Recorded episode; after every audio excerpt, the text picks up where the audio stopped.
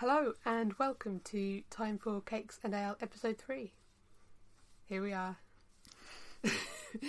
After two whole episodes, we're still going. Excellent. Bodes well for the future. Hmm. I'm Eason, I'm Bex. and this episode, as promised, we are going to be talking a little bit about the return of Twin Peaks. Hmm. I think you'll be talking a lot about the return of Twin Peaks. Probably, yes. Not just today, but over the next six months. I've had 25 years to come up with ideas about things I want to talk about, and now is the time. So, what have we been up to in the last couple of days beyond fiddling around with websites and podcast hosters and uh, various things? I finally finished Twilight Princess. That was very exciting. Yeah, it hasn't taken like millions of years from GameCube times. This is the uh, the HD version, which Yeah. is on the Wii U. When did I start it? About six months ago? When I finished Skyward Sword? Yeah, which we- did take about four years. That did take four years Yeah. uh, from start to finish. Curse you, Silent Realm.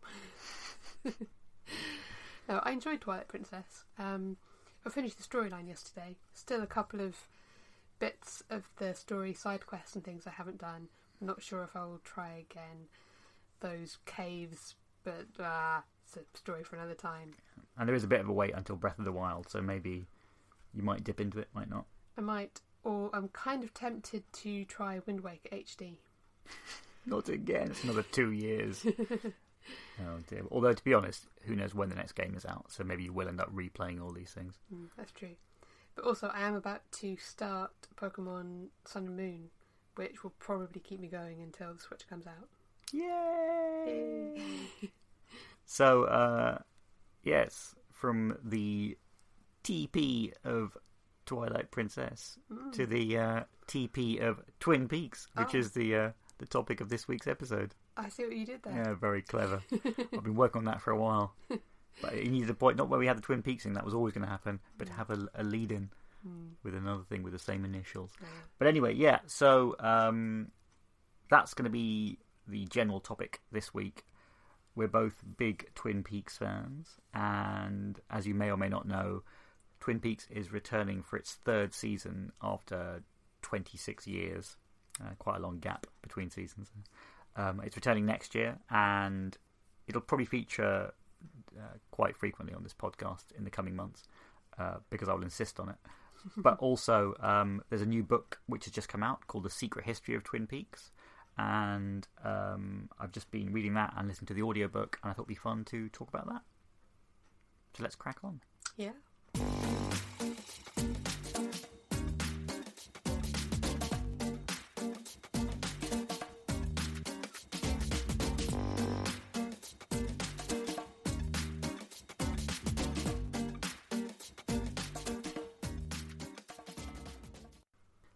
So, Twin Peaks.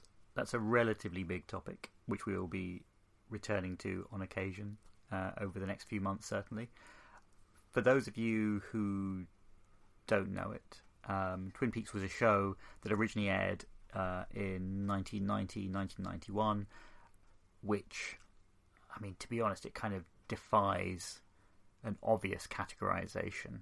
Um, it was a mystery show. It was a crime, um, a crime thriller. There were supernatural elements.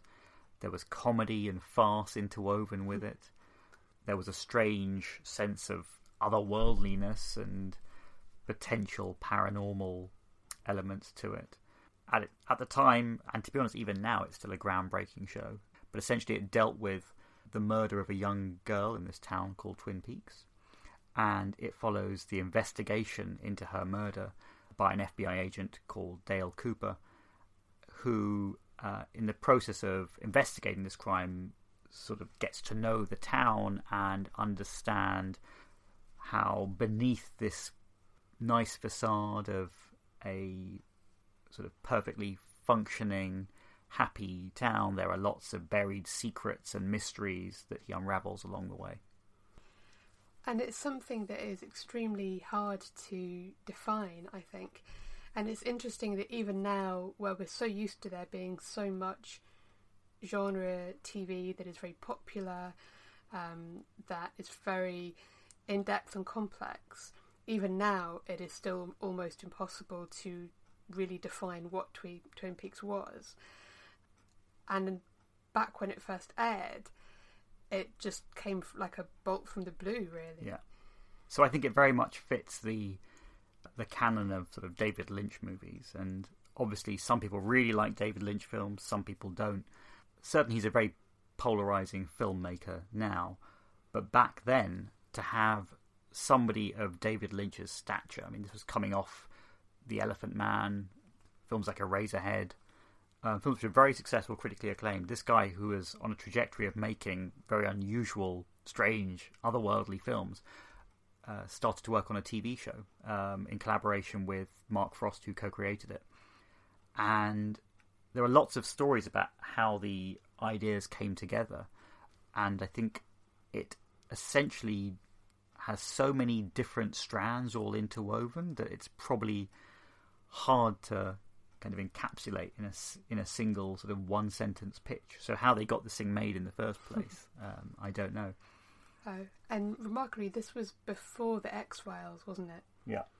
And people look back on the X Files as this, you know, very crucial, groundbreaking moment in television, where an awful lot of TV that has come since goes back to the X Files in the way that they built these huge mythologies Yeah. and very complex stories, and um, but this is almost the well, really the thing that predates everything. Yeah.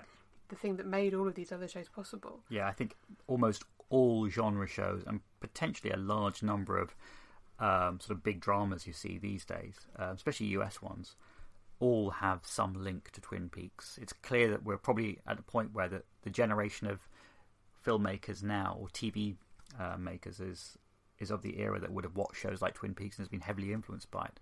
So I think everything that's currently on TV might owe some debt to it, uh, whether they like it or not. Um, because things have gone through so many generations now that, that people have forgotten about it. But Twin Peaks really was, it brought so many elements to TV that hadn't been seen before.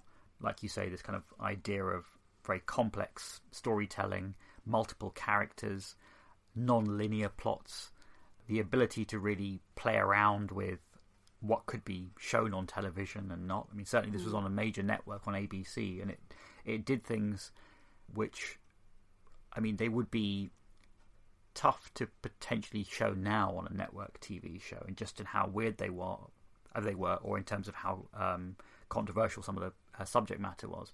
But to think this was happening back in 1990 is very, very strange. I think all those things make it even um, all the more groundbreaking. And I think its influence on everything that came after is even more remarkable when you consider that it only ran for two seasons. And the second season was beset by quite a few problems. Yeah. Um, given that it aired so long ago, we're probably at the point where we can talk about the plot, I guess, which which we are going to do. So, um, just to put that up front, we're going to talk about what happens in the show Yeah. and the identity of the killer and all those things. So, if you don't want to hear that, go and watch Twin Peaks and then come back and listen to the podcast. Um, but in season two, um, is it right that essentially David Lynch didn't want to reveal the identity of the killer yet? Yeah. But the network wanted him to and basically forced his hand a little bit. Yeah, so the show was built about the central mystery who killed Laura Palmer. And over the first season, they developed lots of plot strands about the potential uh, people who might be involved, the motives, etc. But they clearly set themselves on a path of knowing that who killed Laura Palmer is just a MacGuffin for the show. It was never really meant to be resolved that quickly. It was more of a tool to understand what was going on, you know, in the town and allow uh, the investigation to reveal potentially even bigger mysteries that were going on. The problem is the show became really popular. So the first season was only seven or eight episodes, and it was huge when it was on.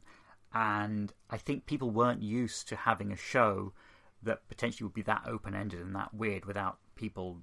You know, I think there was a fear that it would lose viewers unless they revealed the killer very early on, and and, that. and they resisted it for a while. But it was decided by the network that uh, the killer would be revealed relatively early on in season two, and yeah, spoiler alert, it's uh, Laura's father, Leland Palmer, um, who's a uh, who's a murderer. But at the time, it turns out he's actually possessed by an inhabiting spirit called Bob, and this is the killer Bob, um, who then uh, features heavily throughout the rest of the series.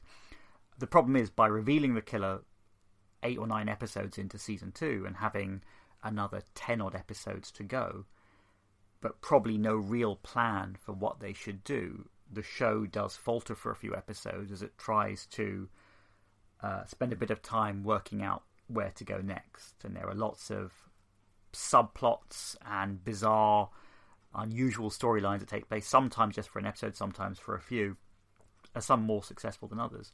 But it takes a few episodes for it to finally gain momentum again, mm. where it redefines um, a new mystery, which is essentially uh, what's going on in the woods around Twin Peaks and linking into all these uh, strange dreamlike experiences that Cooper has, the idea of these strange spirits that could inhabit these metaphysical lodges that exist in the woods. Mm. And they introduce a new uh, antagonist for Dale, which is his former partner in the FBI. Um, what's his name again? Uh, Windom Earle. That's the one. Who basically turns up in lots and lots of very poor disguises, which may have seemed quite confusing back in 1990, but you can kind of see through it now. so it it loses its way. It, it it kind of gets it back again, but I think at the time it it lost quite a lot of viewers. Yeah, it was moving around between days, um, uh, uh, you know, when it was being shown, and I think eventually it kind of petered out. Yeah. Which is a shame because it kind of really picks up towards the end of season two, and it leaves this tremendous cliffhanger mm. at the end where Cooper finally enters one of these metaphysical lodges, the um, the Black Lodge, and there are lots of events leading up to it. But essentially, it leads to one of the strangest and most disturbing hours of television that I think has ever aired. Yeah. Um, so David Lynch came back to direct the last episode, yeah. didn't he? After stepping away from it um, during sort of the second half of season two. And no matter how many times I watch that last episode, there are moments of it that completely freak me out. Yeah. It's it's just weird and unnerving in a way that I don't think anything has ever really matched since. Yeah, I think it's it's very typical of the of the films that came out after Twin Peaks from David Lynch. So there are you you see that final episode and you can see that this guy was going to go on to make Lost Highway, Mulholland Drive, Inland Empire. Uh, probably not the straight story, but um, there was just a sense of this guy wanting to really break loose and play with the formula, and probably knowing that with the show about to be cancelled, he could do whatever he wanted mm. and make a deeply unsettling hour of television where some of the mysteries are resolved, but many more erased. And then, Mm. unfortunately, the show was cancelled, only to be followed, I think, a year later by the film Fire Walk with Me. Which is a prequel to the to the show. Yeah, it's largely a, um, a prequel. And it does contain elements that tie into the show, but it still doesn't explain what's going on. It merely deepens some of the mythology that takes place. And actually, an, an important thing is with Fire Walk with Me, that was very much a David Lynch movie. It was co written, I think, by Bob Engels, who worked on the TV show, but very few of the writing team, or even Mark Frost, the co creator, were involved in that film. So it took it in a slightly different direction. And although it is obviously canon, it is a very odd follow up to Twin Peaks. And people really weren't satisfied, I think, because some people wanted this film to resolve all these mysteries in a in a neatly wrapped uh, movie, and that, that just wasn't going to happen. And also, being a film, they were able to be a little bit more extreme than they were able to be on, on a network TV show. Yeah. So the, the, the film is also quite disturbing and, and strange, but but you're right. It it's moving even further in the direction of the filmmaking that he would go on to do after that. Yeah. One of the fascinating things that was around within the story, right from the beginning, I think, right from the first episode, is this dream or vision that Dale Cooper has of himself meeting Laura Palmer in the Black Lodge 25 years later. So they're all 25 years older, and he he has this vision of himself there, and Laura tells him something, and he wakes up and he can't entirely remember it. And that's part of what makes it more remarkable now that they are really coming back after 25 years. So I think, yeah, it's it probably wasn't an intentional thing that they would ever come back after 25 years, but it's it's a striking moment in the TV show to see all these characters ga- uh, gathered in, in the Red Room, which also features the uh, a character known as the Man from Another Place, who is uh, the short guy in the red suit who talks backwards, which is one of these funny tropes which now exists. And Mm. um, you know, I mean, it's it's around everywhere, but it, um, but it came from Twin Peaks, and it's this idea that they seeded this concept, which which to be honest works within you know it works within the show. Mm. Um, it's fine just to have a scene set uh, in the future, simply because it's a dream. You don't really know when it's happening. But Cooper says that he um, he has a dream, and in Laura's diary, um, she also talks about having the same dream as well when she meets Dale Cooper, um, saying that they meet in the future and they have this conversation, they interact. And in the very last episode of the show, I believe, it uh, includes the famous line, I'll see you again in 25 years. Mm. And to be honest, for the last 24 years, I suppose, people have thought, wow, that's a strange, mysterious, odd ending. and uh, I think a year ago, two years ago, it was actually announced that after that very, very long gap, uh, Twin Peaks would be returning to television for a third season. And indeed, next year, 2017, it was going to be this year, but it's been moved. David Lynch and Mark Frost are putting together a new series of an unknown un- a number of episodes, which reunites um, a lot of the original cast, brings in a huge number of new people, and they are all going to be turning out for this currently, you know, unknown Twin Peaks season three. No one has a clue what's going to happen. Um, no one knows where the plot is going to go, what's Mm. going on.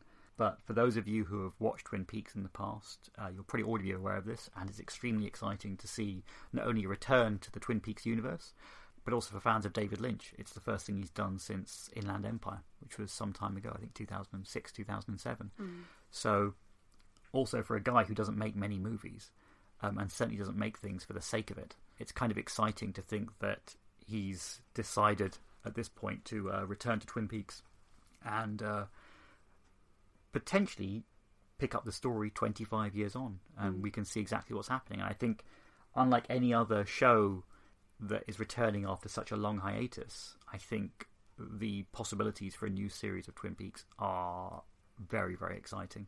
Mm. Um, and I'm talking like Ben Wyatt levels of exciting um, because I think it's going to be potentially a groundbreaking show again.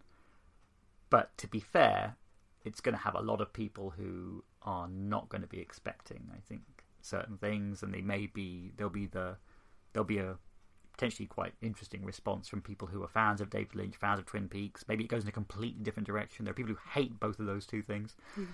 We just don't know. But it's exciting that these people are returning to it after this long.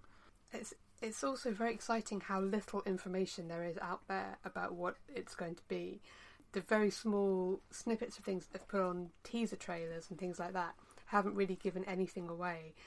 And w- we talked a couple of weeks ago a little bit about how frustrating it is for a lot of films these days when you have too much information up front.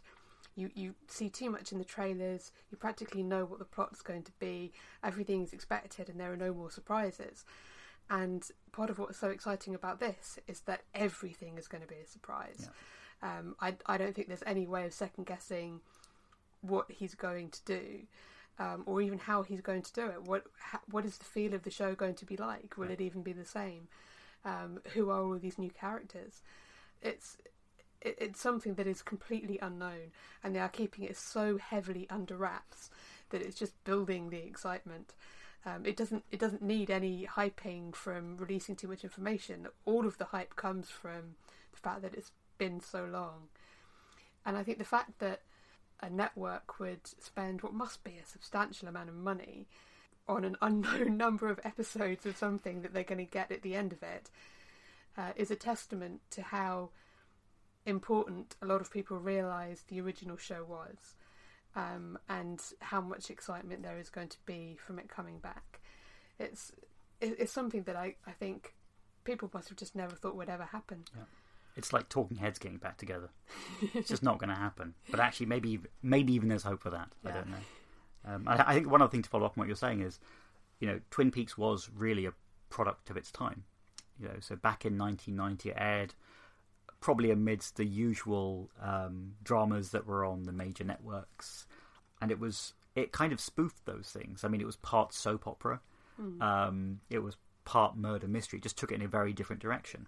And I think a lot of David Lynch's stuff is is very much of its time. I mean, I think everyone always thinks that he is always making the same kind of weird movie over and over again, and you know, I think what actually happens is that he's fully aware of what's going on in popular culture. And I think he does exploit the fact that there are trends and ideas which are floating around, and he likes to completely subvert them, however, um, however way he wants.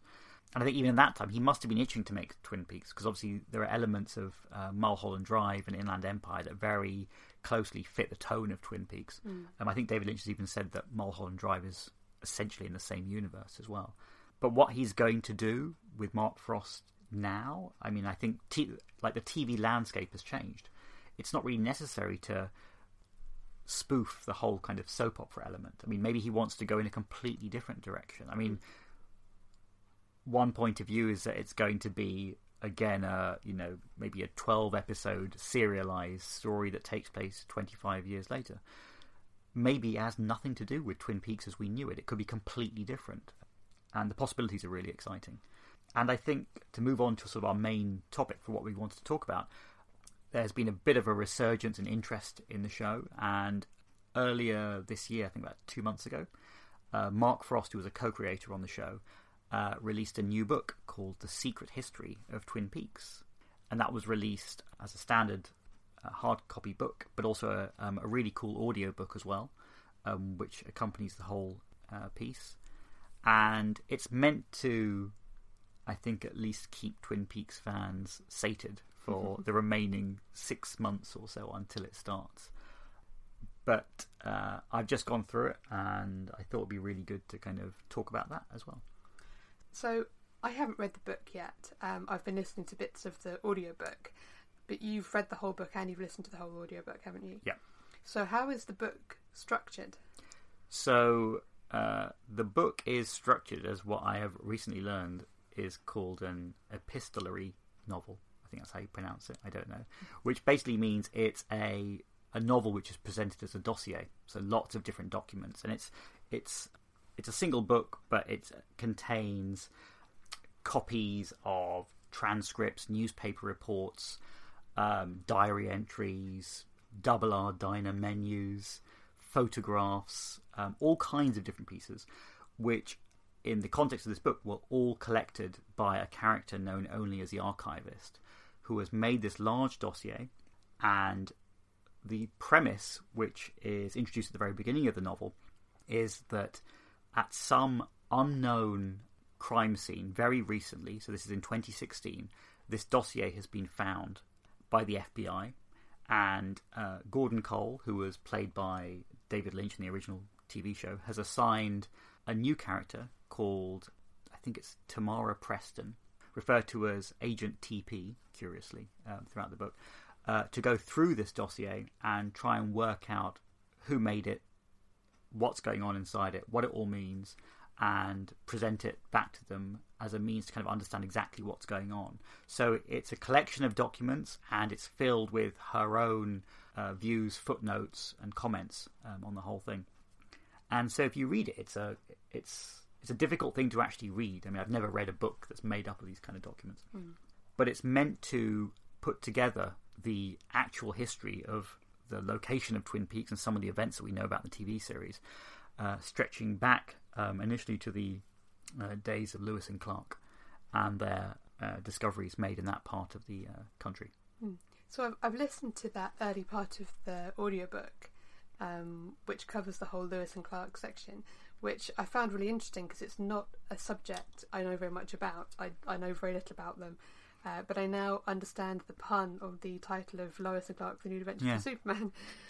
Um, but that part of the audiobook was really fascinating, um, and it really does take you all the way back to the beginning of the fact that even before the town existed, there was something very strange going on in the woods in that area, and that people were aware of some unknown, potentially supernatural, we don't really quite know what it is, danger really lurking out there. And I, I really, really enjoyed listening to that bit. So is the, the the way that they do the audiobook um, with the people reading out the sections that's basically the sections of how the documents are presented in the book yeah so it's so it's essentially a normal audiobook so they've got members of the cast of twin peaks to actually read uh, read the whole piece. Some of them are doing the characters they played, such as Kyle MacLachlan, who returns as, as Dale Cooper, but there are lots of other people who were part of the show who play multiple different roles. And so they basically read through the whole thing, including all the foot, um, all the annotations, the footnotes, etc. And I have to say, you know, it's a great audio book. It's very atmospheric. It's fun to listen to, mm. but it is really cool to read it alongside the book as well because there's so much to take in. And actually, by reading the book, there's a lot you see in the pictures which are actually quite important. And there are lots of little hidden codes and Easter eggs, I think, scattered throughout the book that are worth, um, you know, are worth thinking about. I think the really interesting thing as well is that this is not the book that anyone was expecting. So I think originally when they announced this book was going to take place, it was going to be. I think the original blurb said that it was it would be a book that would fill people in on the lives of the inhabitants of Twin Peaks in the last 25 years. So really like a book that would fill in those events and bring people up to speed as the new series started. Um, what we've actually ended up with is a very well researched sort of historical novel, which is intermingled with um, the Twin Peaks mythology, and actually curiously creates a lot of unusual elements that were which were potentially hinted at in in the TV show, but never really expanded upon. So there's a lot more of a conspiracy tone to this book. There are elements of involvement of the US government, there's the potential role of aliens, there's these ideas about uh, these spirits being linked to Native American mythology, and then there are more specific points which relate to aspects of the show in the current uh, timeline, but which actually suggest that there could be an element of an unreliable narrator at work. There are elements of the plot which are explicitly gone over in the secret in the secret history of Twin Peaks, but which don't really fully correlate with what we know happened in the TV show. So it's unclear how much of this is uh, real, how much of it is incorrect, how much of it is designed to kind of obfuscate our our knowledge of the town. I think the big question is at the end how much of this really relates to what's going to happen next year. I mean, mm. is hmm. this a complete red herring, which it could be? Or is it really suggesting that there's a whole mythology which is going to be introduced? I mean, certainly, I doubt they're going to have a book which you have to have read before you've watched the new season. Mm. But it's interesting to think about where it might be going.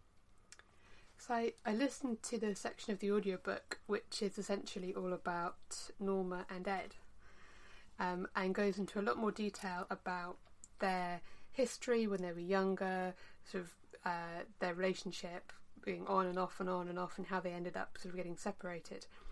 And the odd thing is that that's it's a subject that is referred to very directly in the show itself, where I can imagine the scene right now. They're sitting in the diner and they're talking mm. about mm. how they ended up yeah. not quite get, get, making their relationship work originally, and sort of reminiscing and looking back on it. And it's the two characters in the show talking about it directly, so they should know what happened to them. And yet, in the audiobook and in in the in presumably the documents that are in the book, it's not the same. Yeah. And some of the events of the past when they were younger that kept them apart that they talk about are completely different and contradictory yeah. in some ways to what they talk about in the show. So uh, the the way that Big Ed ends up with Nadine is very different, and we know it's very odd that one of the creators of the show, Mark Frost, has written a book which you know, he knows what happened in the Twin Peaks TV show, mm. and he has essentially rewritten certain parts of that history for unknown reasons. And I think there's a very famous scene where I think it's Big Ed actually explaining what happened to Nadine's eye. Mm. Uh, she wears an eye patch for the TV show, um, owing to an event that happened earlier on, and I think he's explaining it to Sheriff Truman, Cooper, and also Albert as well, who's trying not to laugh when he's hearing this story. Yeah. Um, but the story is different in this book. It's a different, um, it's a different series of events, and I think it's kind of intriguing to know whether there's been, whether essentially within the device of this dossier there are events which have been written down, they've been misremembered maybe, or they've been altered by somebody who's trying to misdirect the people who have it, namely the FBI who are investigating this case. I mean, there could be many ways to read this. It could all be nothing. It could be that everyone is looking into this in, in far too much depth. But it's quite exciting that they've come up with a interesting way to kind of take the Twin Peaks mythology forward without potentially having to invest in it in the TV show. Mm. And I presume that because it only finished filming earlier this year, this book must have been written maybe before the show was um, back in production, maybe even during that time as well. So it's unclear how much it's all going to match up. It could just be the ramblings of Mark Frost. My feeling is that there will be something deeper.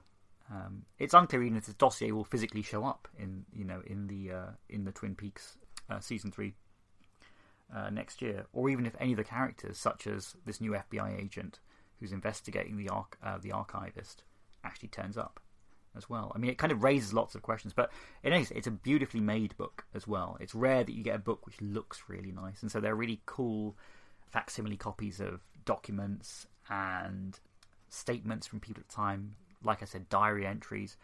And you can read it, and it's kind of quite fun to kind of delve into this kind of mythology because clearly a lot of thought has been put into it. But as a Twin Peaks fan, it's also really tempting to pause and try and work out what it all means, which can be quite distracting. And as a side note, it's actually really nice to read the um, to read it alongside the audiobook because I found some of the text really difficult to follow Mm. because there are lots of handwritten uh, cursive letters which Mm. are damaged and from like the 1800s, etc., which are very difficult to read. But actually, ha- um, having them read out to you, but it does actually help quite a lot to follow what's going on. So um, there was another Twin Peaks book you were reading, there wasn't there? Yeah, so actually, it's one that you got me, which is uh, a book called Reflections An Oral History of Twin Peaks by Brad Dukes. I think it came out a couple of years ago, but um, I only read it this year. And it's very much a. How would I describe it? It's kind of like um, a retrospective on the TV show where uh, this guy has gone back and interviewed a lot of the um, cast and production crew of the original Twin Peaks show, and this is actually before it was announced as returning, I think, so it must be a couple of years old now. And it contains lots and lots of interviews with people involved with it who talk about their time making the show, the impact it had, the plots that took place in it, um, the ideas that were floated around, where the show was originally going to go, what the original ideas were. It's all based around these interviews that this guy has done, or at least collated over the last few years. Um, because a lot of the cast are still alive, and I think everyone, well, not many of them have actually gone on to become super famous. Uh, some have, but they all seem very willing and eager to talk about their time on Twin Peaks. Um, and it's a, like if you're a fan of Twin Peaks, it's really fun just to kind of dip into it and read it and read it through as almost like one long Wikipedia article about about the making of Twin Peaks. But I think when I was reading that, we also got discussing a few things about that kind of book. So essentially, it is yeah, it's it's like a guide to the show. And it was strange because I think the last time we bought any kind of guide to a show was probably about 10 years ago. But they both, but that type of book used to be extremely popular. Yeah. I, I think certainly up until maybe sort of the late 90s, early noughties, you used to get these books published all the time, particularly for genre shows where, you know, they had like a, a big cult following who effectively just wanted information. Um, any information they could get about the show itself, about how it was made, um, all, all the, the all the detail behind the mythology of it, all that kind of thing. And you used to get these books come out all the time. Yeah. Sometimes you would get a new book released every year, particularly with the episode guides. Yeah, I used to get them for the X Files. Yeah, Like every year had like, you know, it was a it was a small book. It was ridiculously overpriced, and it was produced by like Fox Television or whatever as a hard copy episode guide. It took you through like the conception of the show, what they were going to do each season, and then have an episode guide in it and like a critical analysis that obviously because it was from the makers of the X Files, as an example, was never actually that critical. it always, you know, at worst it would say this episode is very very good. At best, it was it, it would claim this was the greatest episode of television ever. But that didn't matter. If you're a fan of these shows, that's what you wanted to see. and it, it really sort of um, met a sort of thirst for information that was there among the fan base, which you couldn't just go out and easily find on the internet.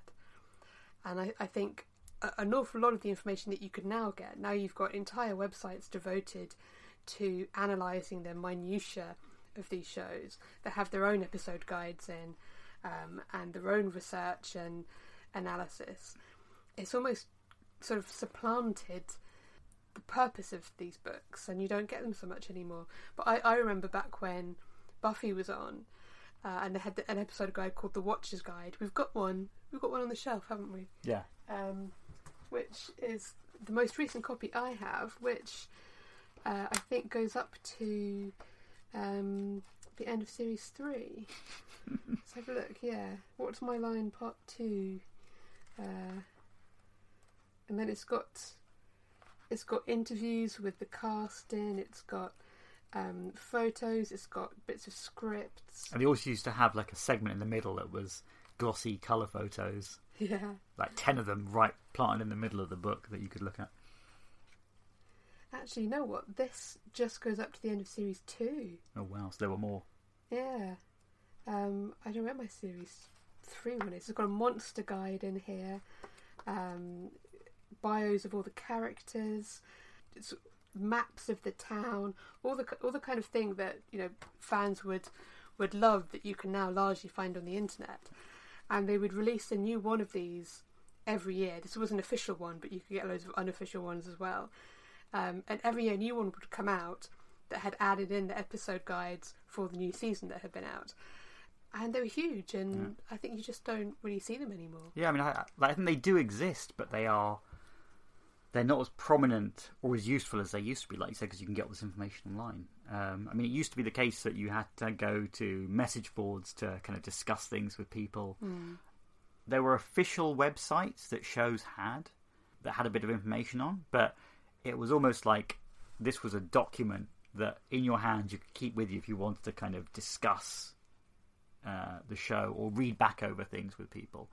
And it was that idea that you felt like you were involved in the making of it. You know, somehow you really had an insight into what was going on behind the scenes just by having interviews with people. And it was also the time when um, I certainly used to buy loads and loads of magazines um, relating to that. So things like I remember things like Starburst, and back in the day, I probably used to um, find the same things in SFX, etc. You know, if it had if it had on the cover some headline saying this is your, you know, that there'll be a feature about this specific show, I would buy it and I would want to read it. And you'd pour over it as if it was like the gospel about this show that you wanted to follow. But I'm not sure that really happens as much anymore. No, I, I think I think you get so much analysis online. Some of it even before the shows have come out, um, as people analyse trailers and try and theorise about what's going to happen.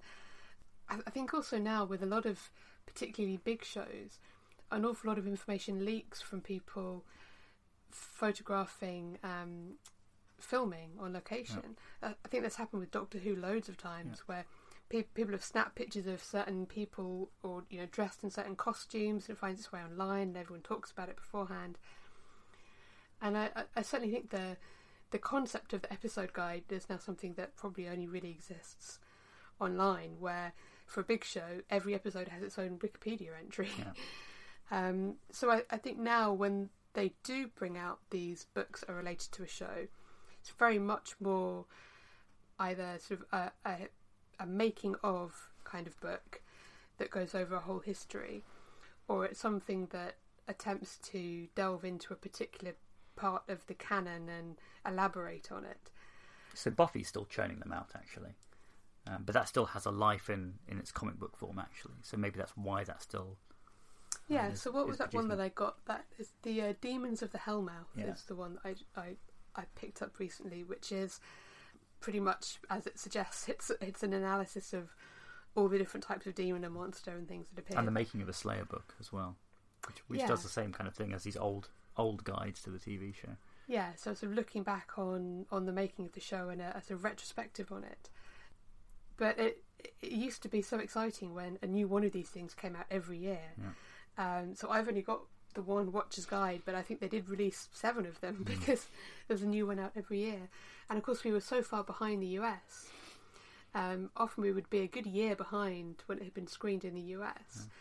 And so these books were coming out in the US sometimes before the show had even been screened over here. Yeah, I think now we complain when shows are running a couple of months behind. I mean, certainly with some of the things we're watching at the moment, it is a bit of a pain when you find out things about shows which are you know, which have just aired in the US but won't air in the UK for a couple of weeks or a couple of months. But it used to be the case that things were properly a year behind, Mm.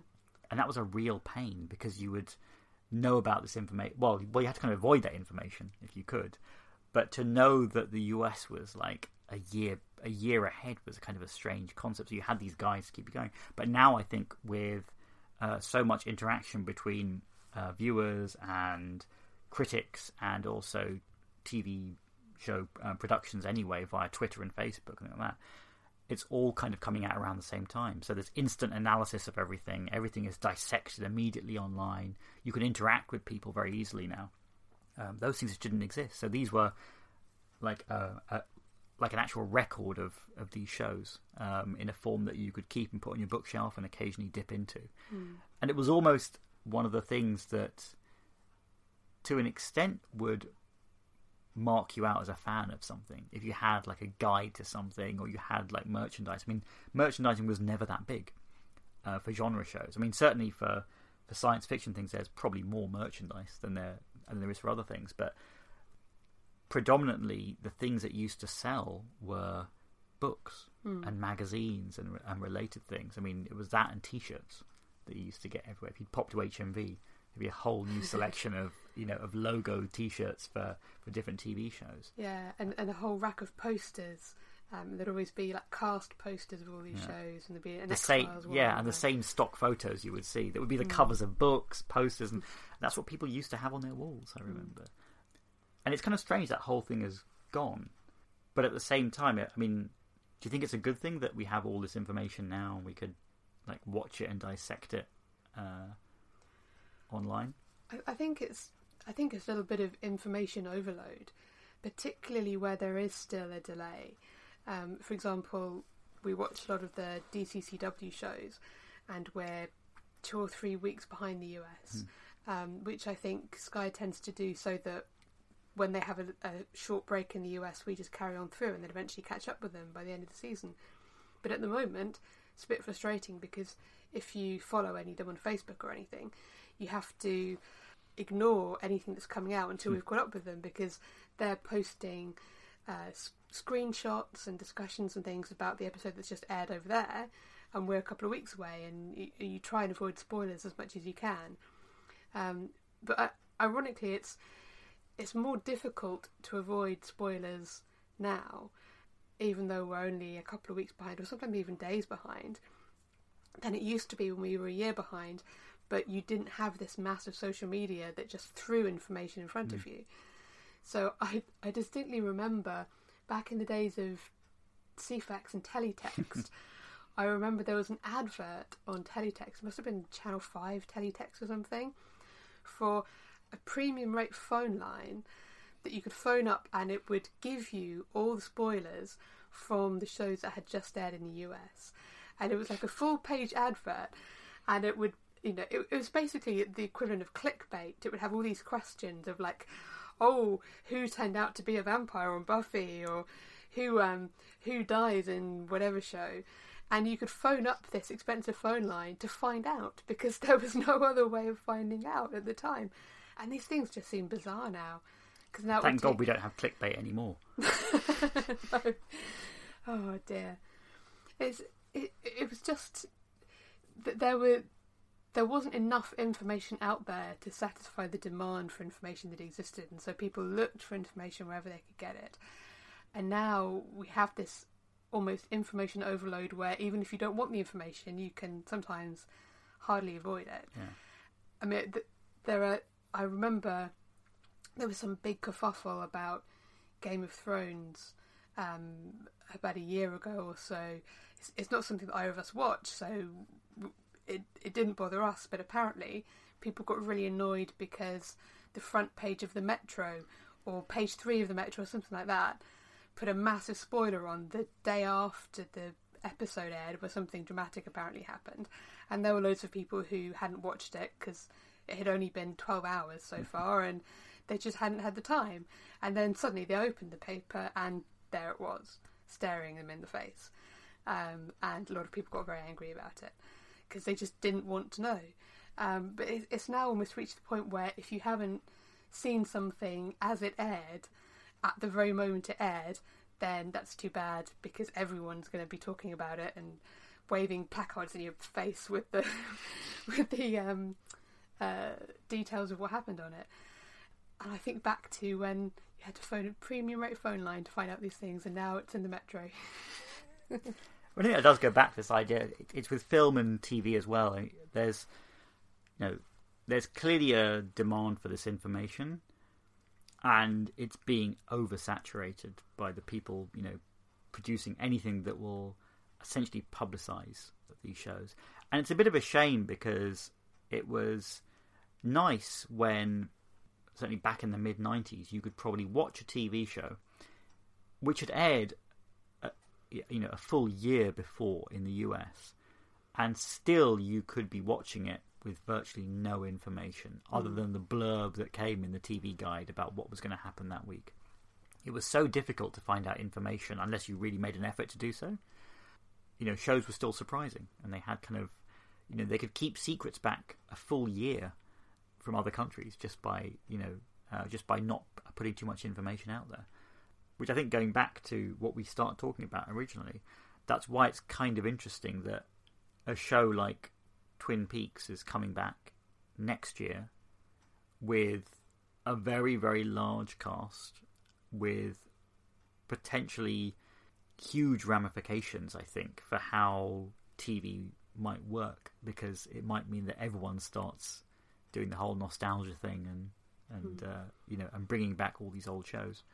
Um, and there are other shows sort of from that era hmm. that people either have brought back or are thinking about. So the X Files came back, yeah, um, for a very short run. Are they doing that again? Do we know? Ah, uh, they probably will, but I don't think they should. you know, it was uh yeah, it was it was difficult to watch that.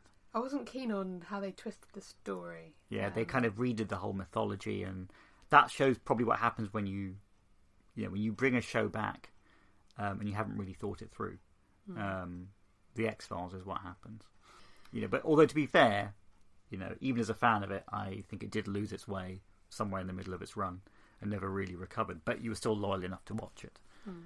But I think now, I mean, it's yeah, it's unclear. I mean, every show that comes out is so heavily trailered and previewed, and you know exactly what's going to happen. So you you know, so you turn on watching an episode, knowing exactly what you want to get and what you're going to get out of these things, and maybe, you know, I don't know if that's a good thing or not. Um, I prefer to kind of like a show, and then when it airs, you're seeing it for the first time, and the surprises are still there.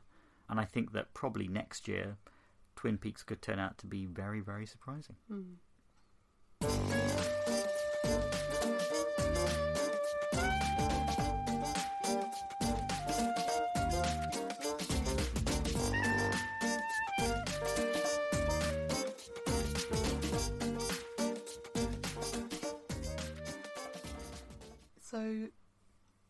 For episode three. Next time. Episode four. Mm. but you didn't see that one coming. Uh, no prizes if you did. Um, and so, what are we going to be talking about next time? Uh, I think um, I'm in the middle of reading the new Shaun Tan book, so I'll probably talk about that and how different it is from his previous work. But it's still very good. How's it different from the previous one? So it's um, largely um, sculpture and photography. Okay. Instead of artwork, um, which is very interesting. It's, it's, it's a beautiful book. It's very nicely done. Okay, so next time, episode four. Hmm. Goodbye. Goodbye.